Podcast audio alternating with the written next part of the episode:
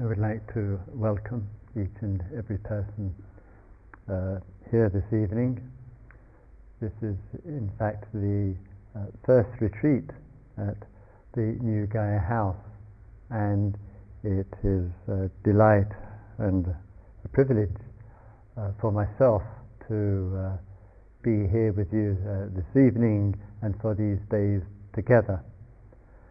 And we have just in the past few weeks been making the uh, transition, and a fairly major one for us, from the old uh, retreat house, 15 minutes walk away, to here. And the change is in scale is quite significant for us, insofar as when we were in the uh, other place, I literally could um, put my hand out and, if I wished, touch the person on the top of their head because it was the old living room of the vicarage which we had uh, purchased, which was our meditation room. So everybody was rather squashed together and in a room when there were, as there are now, about 25 people. And if one person moved just a few inches, there was a high probability that they would touch somebody else. So coming into a new meditation hall, just at the moment you'll seem rather distant and, and far, far away, but perhaps the uh, psychology of that might change as the hours and the days go by. Previous to our arrival here, uh, this was a convent, and the owner of the house, and as Dieter said in his uh, opening talk just then, dates back to the 16th century or earlier, and that original building and what is now the center of this building um, was uh, in his hands until the um, mid 1920s. He, when he died, left it to the church, and trustees were established, and an order of nuns came to live here. They used it as a convent and as a retreat facility right up until two months ago. During the 1950s and 60s and into the uh, early part of the 70s, missionaries, both ordained and lay, traveled from other parts of the world, especially South America, but also Africa and Asia, and would come here for retreat, for personal uh, renewal, and the nuns of the convent here took care of them. And with the changing times that we uh, live in, the numbers who came began to get less and less, and in fact, when the nuns left at the end of uh, March, there were only six nuns living in this entire uh, building, and just the occasional um, retreatant would come as it was the last Anglican retreat centre in the whole of the diocese. And a number of people have asked me, how is it possible for us to have Gaia House, which is a small, modestly sized uh, village uh, vicarage previously, to make such a, a shift to such a large scale as this. And it was one of those situations which worked extraordinarily favorably towards us. We were primarily blessed with two major things here. And one was the lane outside the house, outside the convent. The local government, who knew us very well, didn't want a lot of commercial traffic. They didn't want it to be a hotel to be bought and converted into a hotel, which was a possibility. They didn't want it to become a school, and they um, didn't want it to become a holiday uh, place, holiday uh, apartment, simply because it would put too much pressure on the narrow lane. And the other, which gave us great support in our securing of the convent, was that right behind me in the garden here as you will see and may know already, there is a small um, cemetery, rather touching in its simplicity of just the name of a nun who had died here and the date that she died. And the nuns, understandably enough, were very anxious for the uh, new owners uh, of the convent to be very caring and very respectful to that small sacred piece of land. And so, with us, the nuns, to, which was very, very touching, t- said us that they were praying that we would secure uh, the convent, and therefore there would be a continuity here of spiritual practices, of silence, of meditation, and that contemplative way of being, of looking deeply into ourselves, and therefore being respectful to what had taken place before. And so, in their support and uh, prayers for us, one might say they were equally praying that it wouldn't fall into commercial hands, and uh, it certainly uh, hasn't.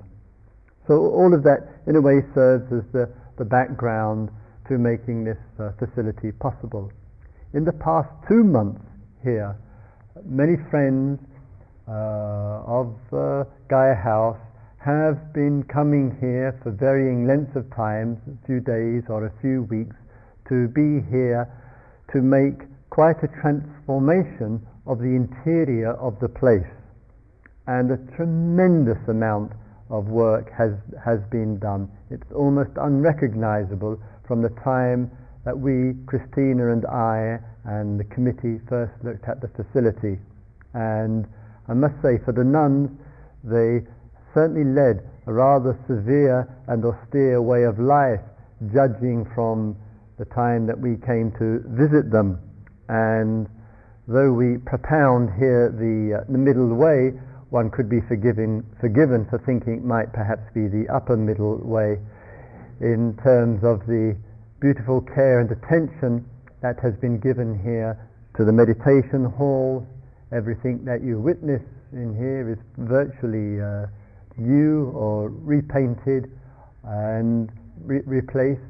And some of the old pews which were in here we have recycled and have used for uh, desks and tables and um, garden, um, etc. So all that's part of what's helping and is helping to bring all of this uh, together. And naturally enough, myself, Christina, Stephen and Martine, the guiding teachers, and many, many others are very happy to see this new facility um, underway and this also being the opening retreat for it. That will mean, of course, in the time that you are here over these days, you might well pick up on lots of things which we just haven't realized or noticed. Dieter made as one example of that when he was speaking um, with regard to door sounds. Um, other things as, as well. Please don't hesitate to tell me or to write a note or whatever so that as much as possible in the time that we're here we can be uh, aware of various things which we need to might need to see and to notice and that will help considerably for future retreats in that you and I inform each other and helping with the flow of things with regard to uh, the other retreats that follow on from here and hopefully for many many generations and long after I'm pushing up the daisies with the, the nuns out there in the, the cemetery. In the retreat and in coming into the retreat, that there are a number of features of it, and I would just like to give the period of time, devote the period of time with you this evening to exploring some of the threads and the themes which weave together these kind of uh, teachings and practices and applications which are not only intended for our insight and understanding in these meditative settings, but equally important is that they serve well for us in day to day life. And that transition, you might say, from silence and stillness and meditation and inquiry into the daily life setting is certainly a major thread and theme of what takes place in these uh, uh, uh activities. In that, of course, there is a very long-standing historical background to all of this. And that background has its roots certainly uh, in the last two and a half thousand uh, years. And in the tradition of spiritual life, it's generally speaking, three features of it are somewhat indispensable to each other. One of them are the ethical considerations, and that is that dedication and commitment to non harming, non violence, non exploitation, and that requires a great deal of inner awareness and self other understanding and knowledge. Second, with those ethical considerations in life, is me- me- mindfulness, meditative awarenesses, and deep awarenesses of, of life. And the third, as an outcome and an outflow, all of that, is finding what it means in life to live with a genuine and grounded wisdom about life, a wisdom about exi- existence. And these three, the ethics, meditation and awareness, and wisdom, as it were, constitutes and holds together the essential body of teachings, the essential body of practices. Of course, in coming here, you will have seen and noticed in the program itself that there is a common thread which connects and unites the teachers together, and that is that each and every one of us has been exposed and had long and sustained contact with the Buddhist tradition. It's there, some of us, like myself, uh, was ordained a monk in the Buddhist tradition. Uh, in the East, others have done uh, retreats, have lived in India, have been exposed to teachings and to Buddhism in general. But having said that, it's not our intention to promote uh, Buddhism. I'll um, leave the experts to uh, do that. And that's somewhat reflected in the hall here. So when you look behind me, one looks at far more beautiful things, and namely in the form of uh, flowers and plants. And when last Saturday we invited friends, Buddhist monks and nuns from um, Amaravati Monastery and Chithurst uh, Monastery, and they uh, uh, walked in here. There was a mild bemusement um, on their face. And one said to me in whispers, You're going to have a Buddha image in here. And I said, um, uh, No, it's not our cup of tea. And we prefer flowers. And I remember once when the monks of Amaravati, uh, the monastery, came to teach at the old Gaia house, and it was the same there. Actually, there we didn't even have the flowers, it was even more austere. And when the monks came in, they sat down, and again, no Buddha image, no sense of temple or monastery or religion or whatever. And they said, but we like, understandably, we like to engage in chanting and to take refuge in the Buddha, the Dharma, and the Sangha, the traditional uh, forms, but there's no image. Do you think you could find something? So the managers looked around and couldn't at that time find uh, anything suitable but what they did come up with, which was a tremendous initiative, was a round breadboard. And this represented the wheel of the Dharma. And this was put on a table with some flowers and incense, and then the monks felt comfortable and the meditators felt comfortable, and there was a symbolic uh, image of um, religious life or spiritual teachings or whatever. And some, and perhaps some of you here, do feel very comfortable with that. But we also know, of course, that plenty of people don't feel comfortable, and if sometimes people can walk into a facility like this and they see large Buddha images and flowers and candles and incense and they go, Whoa, where's the exit sign?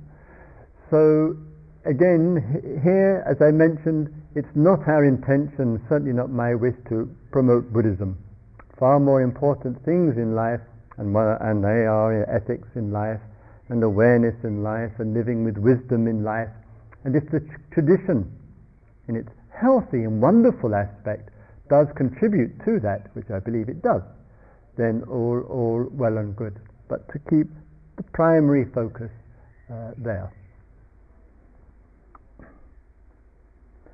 With the day itself, um, before coming in here on the um, notice board, uh, as you just go down the, uh, the corridor a little bit there, there's the timetable for the day.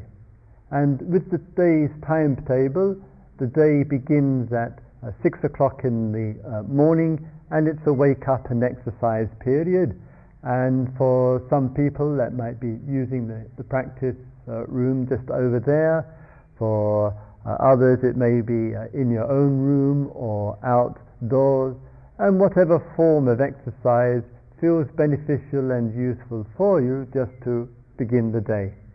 And then at 6.45, there's a group sitting in here, and that's through until 7.30. And then the breakfast time is at 7.30. I've also asked one of the managers to uh, photocopy and to make available for those of you wish the general meditation instructions.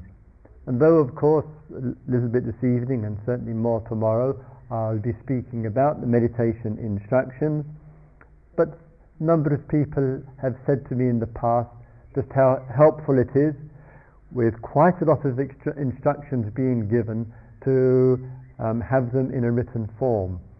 Because the meditation instructions not only include the sitting, but also walking meditation, standing meditation, reclining meditation, uh, eating meditation. So, some time ago, having been repeating myself for more than 20 years on ter- in terms of the meditations instructions, I thought, I'm tired of keep repeating these instructions. I'll think I'll put them together, um, print them out, and hand them out. And that will save uh, me a little bit of energy. And then, if there are further questions out of that, of course, there'll be plenty of time and opportunity for you to ask. So, I think you can, might appreciate that part of the reason for the written meditation in, in instructions is um, my exhaustion with the, with the repetition of them. Although I do see some of my fellow teachers who teach here, they still have an unabashed enthusiasm for telling them and uh, haven't had to resort to my uh, level. In, in the day, um, and a little bit with the motives, firstly, if I may speak about that for a moment or two. The motives and intentions for um, arriving here and being here can, of course, vary quite considerably from one person to another. There are a number of you who haven't been in a retreat situation before. It's the first time you've um, um, ever done such, such a thing and it's a little bit of a hurdle in just working with and accommodating the silence. And though often we tell ourselves, oh, I need more silence in my life, I'm too verbal, I'm too mental, I'm too much time in front of the, on the phone or on the computer or in the reading the newspaper or whatever it might be, that quite often dropping all of that and entering into silence is quite a formidable task for the heart and mind to feel comfortable with. And it can be extra difficult, in fact, when everybody else is silent as well.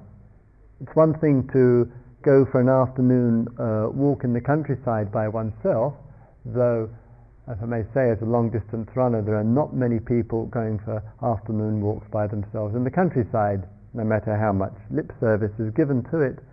But some time of silence by oneself, one might really enjoy, and hopefully very much that. But it's rare and it's unusual. And we know that the buzzword that we live in and live under like a horrendous shadow is busy. Busy, busy, busy, doing, doing, doing. And so a retreat situation and the environment is polar opposite to busyness. That one is encouraged to do things considerably more slowly, one is encouraged to be considerably more silent than usual, and to be considerably more still than usual. But having said that, and given encouragement to that for all of us, it doesn't necessarily mean that the mind itself will stop being busy. And meditation and awareness and practice and inner work, in a way, is a kind of antidote towards obsessional busyness. Busyness, you know, in, in, in, when it's full on with us, tends to have a stronger emotional influence in it than what we often realize. And two emotional factors giving support to business, busyness one is often the force of desire, compelling desire, I have to do, and the other is fear of not doing, of not getting it done. And these two, even if we don't feel them, can push our lives around tremendously. So that even when we haven't got anything to do, and when we have no reason to be busy, mind is looking for something, I need something to do, I must have something to do. And the busyness becomes a pattern which can be remorseless and relentless. Is it any wonder there's no peace of mind? Mind has become so heavily conditioned in the doing, doing, doing mode, driven by desire, driven by fear. Retreat environment, silence and stillness, as difficult and as tough as it, as it can be, provides us with an opportunity in a very honest and direct way to genuinely look at ourselves and what's happening in our life. To have a chance to really look at ourselves. In the uh, hall here, there are a number of you who are very familiar with these kind of environments. You have set uh, retreats, participated in them at Gaia House and other facilities and in similar tr- traditions and in other traditions, and it's a world of uh, renewal and depth which is familiar to you. And of course, all that I can do in the time that you are here is to encourage you to actually use fully and to the maximum degree the stillnesses and the silences and the meditations and to look deeply into things. For others of you may be relatively new to this situation and perhaps have just participated in one, two, three, four or five uh, uh, retreats, weekend, few days, week long, ten days or whatever it might be, again here or elsewhere, including in the East as well. And again, that, that same aspect too of not in any way resting on one's laurels, not indulging and living in what was, and keeping that focus as much as possible to the here and now situation, which is where we have our life and being, and where truth and liberating truth as the theme of this retreat really can be realized and discovered. And others of you, as I said previously, it is your first time uh, in such a situation. So whether you're very experienced in these things, or relatively new, or completely new, that is all rather secondary, really, to the presence, your presence of being here and giving some time to being with one's existence and seeing what comes from that. During the uh, day, there's sitting and walking um, meditations. There's also a full group meeting which takes place, and that meeting will take place after the second sitting of the day. You'll see this on the timetable. That takes place um, enough room uh, in the library, and that starts at about 10:30 till 12, and it's an opportunity for uh, myself to answer any questions about anything whatsoever that you may have. I have to uh, ask. Sometimes, of course, I, questions are too difficult and I can't answer them so then I'll avoid answering them by redirecting them back to the questioner. And sometimes there are questions I would like to uh, ask you in terms of checking in how the day is going by for you. And in group meetings uh, like that, one of the values uh, uh, uh of it is that as um, human beings, we tend to appreciate if other life is easier if we know that others are having the same difficulty as ourselves. One of the worst feelings of life is to have difficulties, what might be knee pains and back pains in meditation, or wandering mind, or current life crisis, or struggling with existence, or whatever it might be. And to have the feeling it's only me, and sometimes just by being in a group and actually hearing others say exactly the same thing, one begins to feel better. Ah, it's not just me. I'm not the only one who feels like this. I'm not the only one who experiences this. I'm not the only one who's going through this. And a certain sense of camaraderie and friendship and understanding and connection can come out of that. Sometimes um, people have um, said uh, to, to me that um, it would be rather beneficial to have some opportunity in which retreatants, or as we often call them around here, the uh, uh, yogis, rather a flattering name I've always felt, but anyway, the, the yogis, to um, meet together if you wish. And so what I've decided to do, that is without um, people like me loitering around, is um, immediately after tea in the library there, if people wish to speak a little bit about how their day is between them, that will be from about 4, 5, sorry, 5.45, the tea time is 5.30 each day, from about 5.45 through until about 6.25 before the next uh, sitting. And I experimented with this in a general way on the last uh, retreat at the Old Gaia House, and there was an appreciative uh, response to that. So, therefore, what I'm saying is that in the evening, at about 5.45 p.m. If you feel it might be useful for you to talk and meet together in the library and only in the library, to share your experience together and to talk together about how the day is for you, and that is the theme, how the day is for you, please feel free to do so.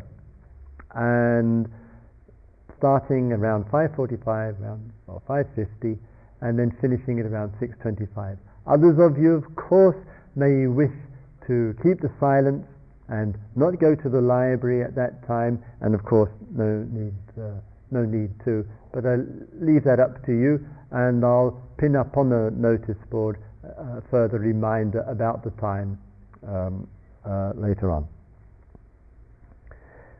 Each um, morning period, after the second period, there is the full group meeting which takes place, and that is the only one of the day. But in the afternoon, I'll make some time for one to one meetings.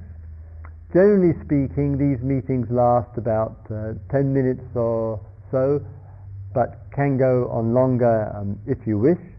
And with the one to one meetings, it gives me the opportunity to, uh, of course, meet with you once again to answer questions, to ask questions, and to look at whatever area of interest or concern um, matters uh, to you.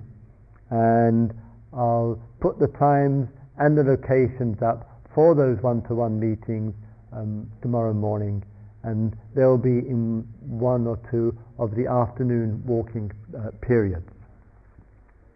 And then finally, in the uh, evening time at around 7.15, I give the evening talk. And generally speaking the talk lasts for about 40 minutes and I take some general thread or theme of um, uh, this thing of living, of existence. And the purpose with regard to the talks is, at its best, to provide some uh, genuine, authentic uh, insight and understanding for each and uh, every person, and also, of course, to expand and clarify as well some of those areas which might have got touched upon during the day in the full group meeting and, uh, and other matters. And with the talks themselves, it's also important to appreciate and acknowledge here that the talks are rather exclusively intended towards uh, insight and understanding.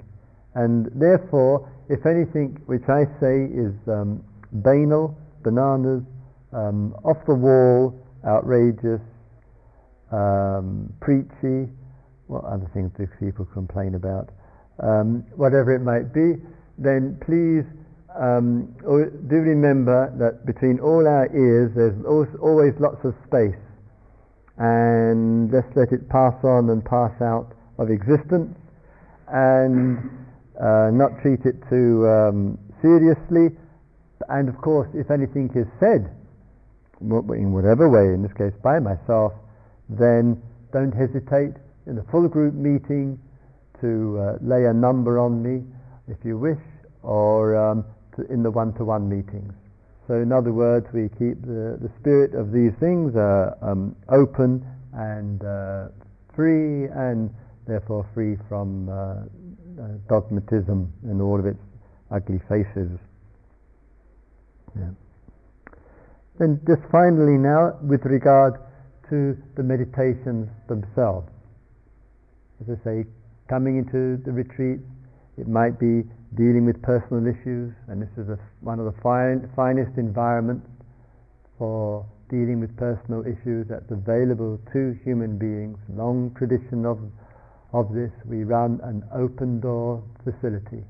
In other words, anybody, any condition, mind and heart and body can come in and see if it provides and offers an opportunity for renewal, well-being, clarity, the dissolution of problems, no matter how strong or how deep they might seem to go into the psyche, if not into the body uh, as well.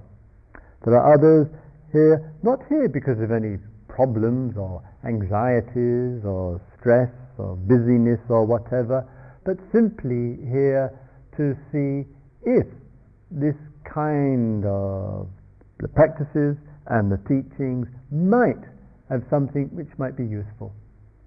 And therefore, simply here as an element of curiosity. And it's just as solid and just as sound a reason to be here as any others.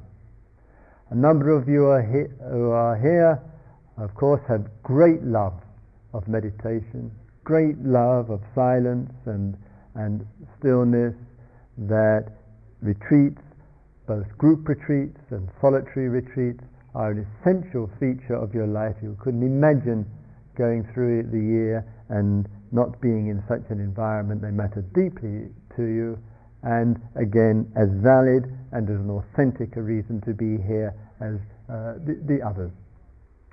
So, whether it's curiosity, whether it's a, a particularly pressing period or moment of your life, or whether it's for that depth of insight and understanding and renewal and enlightenment, all is worthwhile and valid here.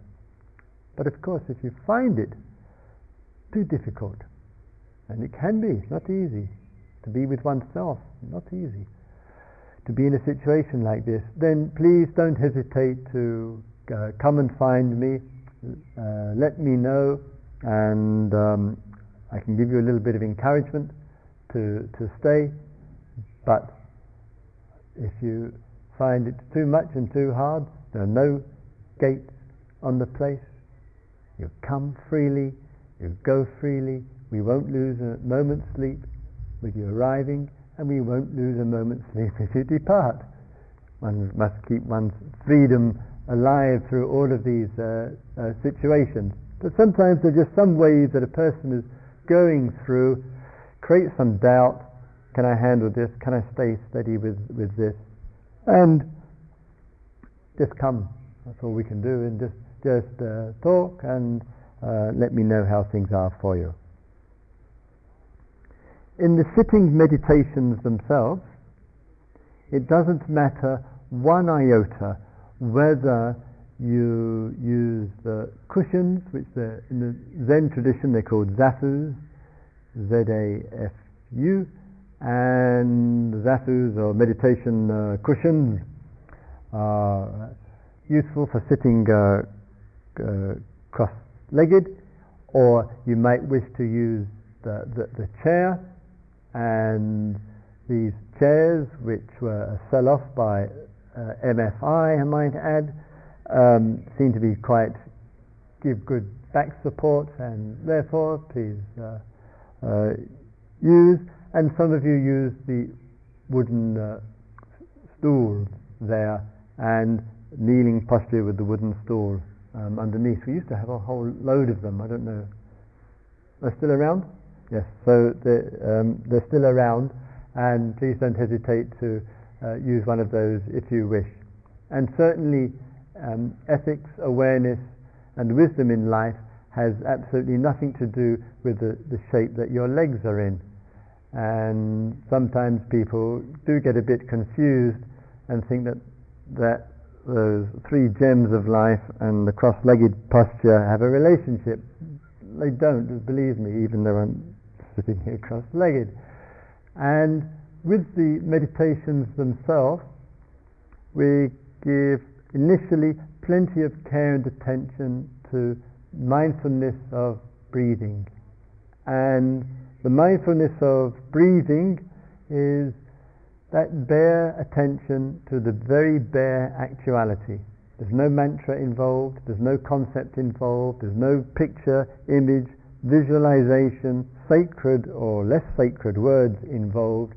There is simply bare attention to the immediate experience of sitting on this earth, mindfully breathing in, mindfully breathing out, and being a conscious human being. And it's the conscious human being factor which is the most important one. So much difficulty in life, confusion and conflict and pain and anguish in life, amongst the many factors which contributes to it, one of them is our not being very conscious not picking up the signals, ignoring things which should not have been ignored, neglecting whatever, living on a habit or a pattern, and then suddenly life comes along and whack. And we think, why am I like this? Why am I going through this? What's happening here? And turmoil can be coming, but perhaps amongst the many factors is we were ignoring, not noticing what was contributing to it.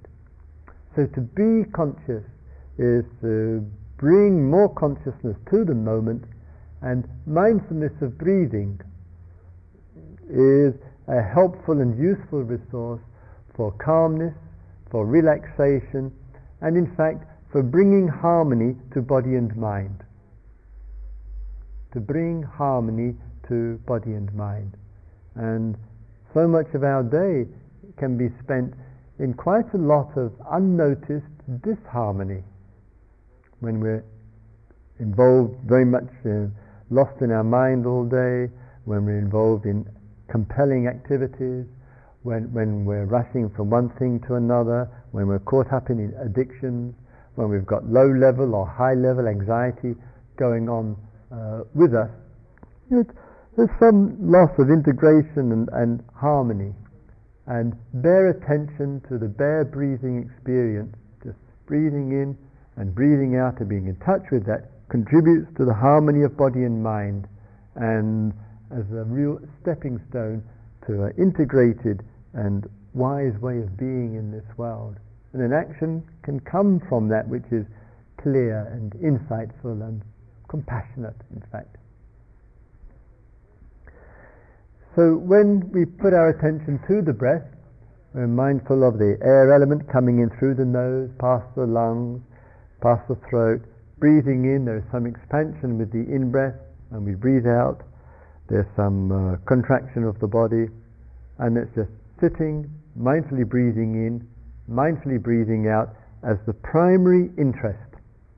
As the days of the retreat go by, we'll certainly expand out the field of attention but just at the moment, this evening and through tomorrow, will be, as I say, essentially with the breath as the primary object, and then we'll expand out into other areas. And of course, I'll talk to you about that as the time goes by. When we're not with the breath, matters as much as when we're with the breath. So, though the primary interest is being with the breath, bringing the attention back rather quietly and firmly to that. What's going on with us when we're not with the breath? That tells us a lot about who we are, what we are, what's going on in our life. So we're sitting and mindfully breathing in, mindfully breathing out. We lose touch with the breath, then what's going on? For some, it could be large waves of tiredness, some restlessness, negativity, doubt, uh, an unresolved problem in life, um, confusion, dullness, or whatever.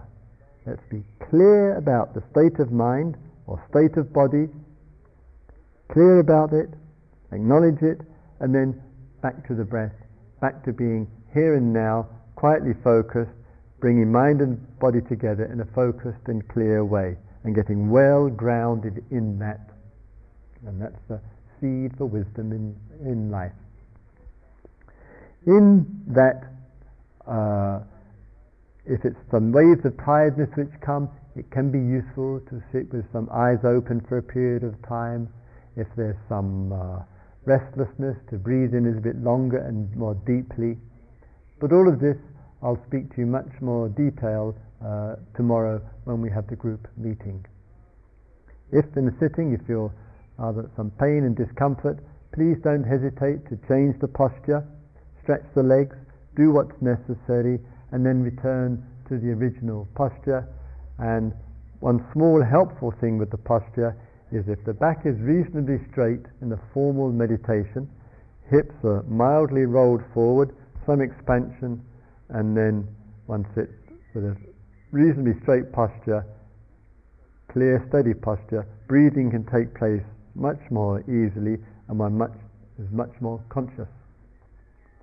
Buddha body already, as it were, being well established there. The two, just two or three little small bits of information to conclude. Um, one is, as the manager pointed out earlier on, that we actively discourage uh, reading and writing. We have um, a small library of books, from the Dharma friends over the uh, years, which are in the uh, library uh, there, and so please, as much as possible, I uh, ask very strongly, in fact, um, to leave the books on the shelves there. They will be there at the end of the retreat, hopefully untouched, and on the final morning of the retreat, when the silence ends, at the breakfast time, on the final morning, course, people can look at the look at the books and uh, etc. Um, similarly, with uh, writing, person may wish to do minimal amount of uh, writing. Sometimes people keep a journal or um, wish to keep a count of their experience or possibly something which I or others in the group might say, then of course feel free to, but all rather minimal pleas, therefore to maximize time for silence, for stillness, for mindfulness, for awareness uh, in life, and to bring the fullness of those themes as much as possible throughout the whole of the day. If we put our day together, and from beginning through to end, then silence and stillness and depth will come to us, and truth which is liberating will also come. May all beings live with awareness. May all beings see into the field of existence. May all beings live with liberating wisdom.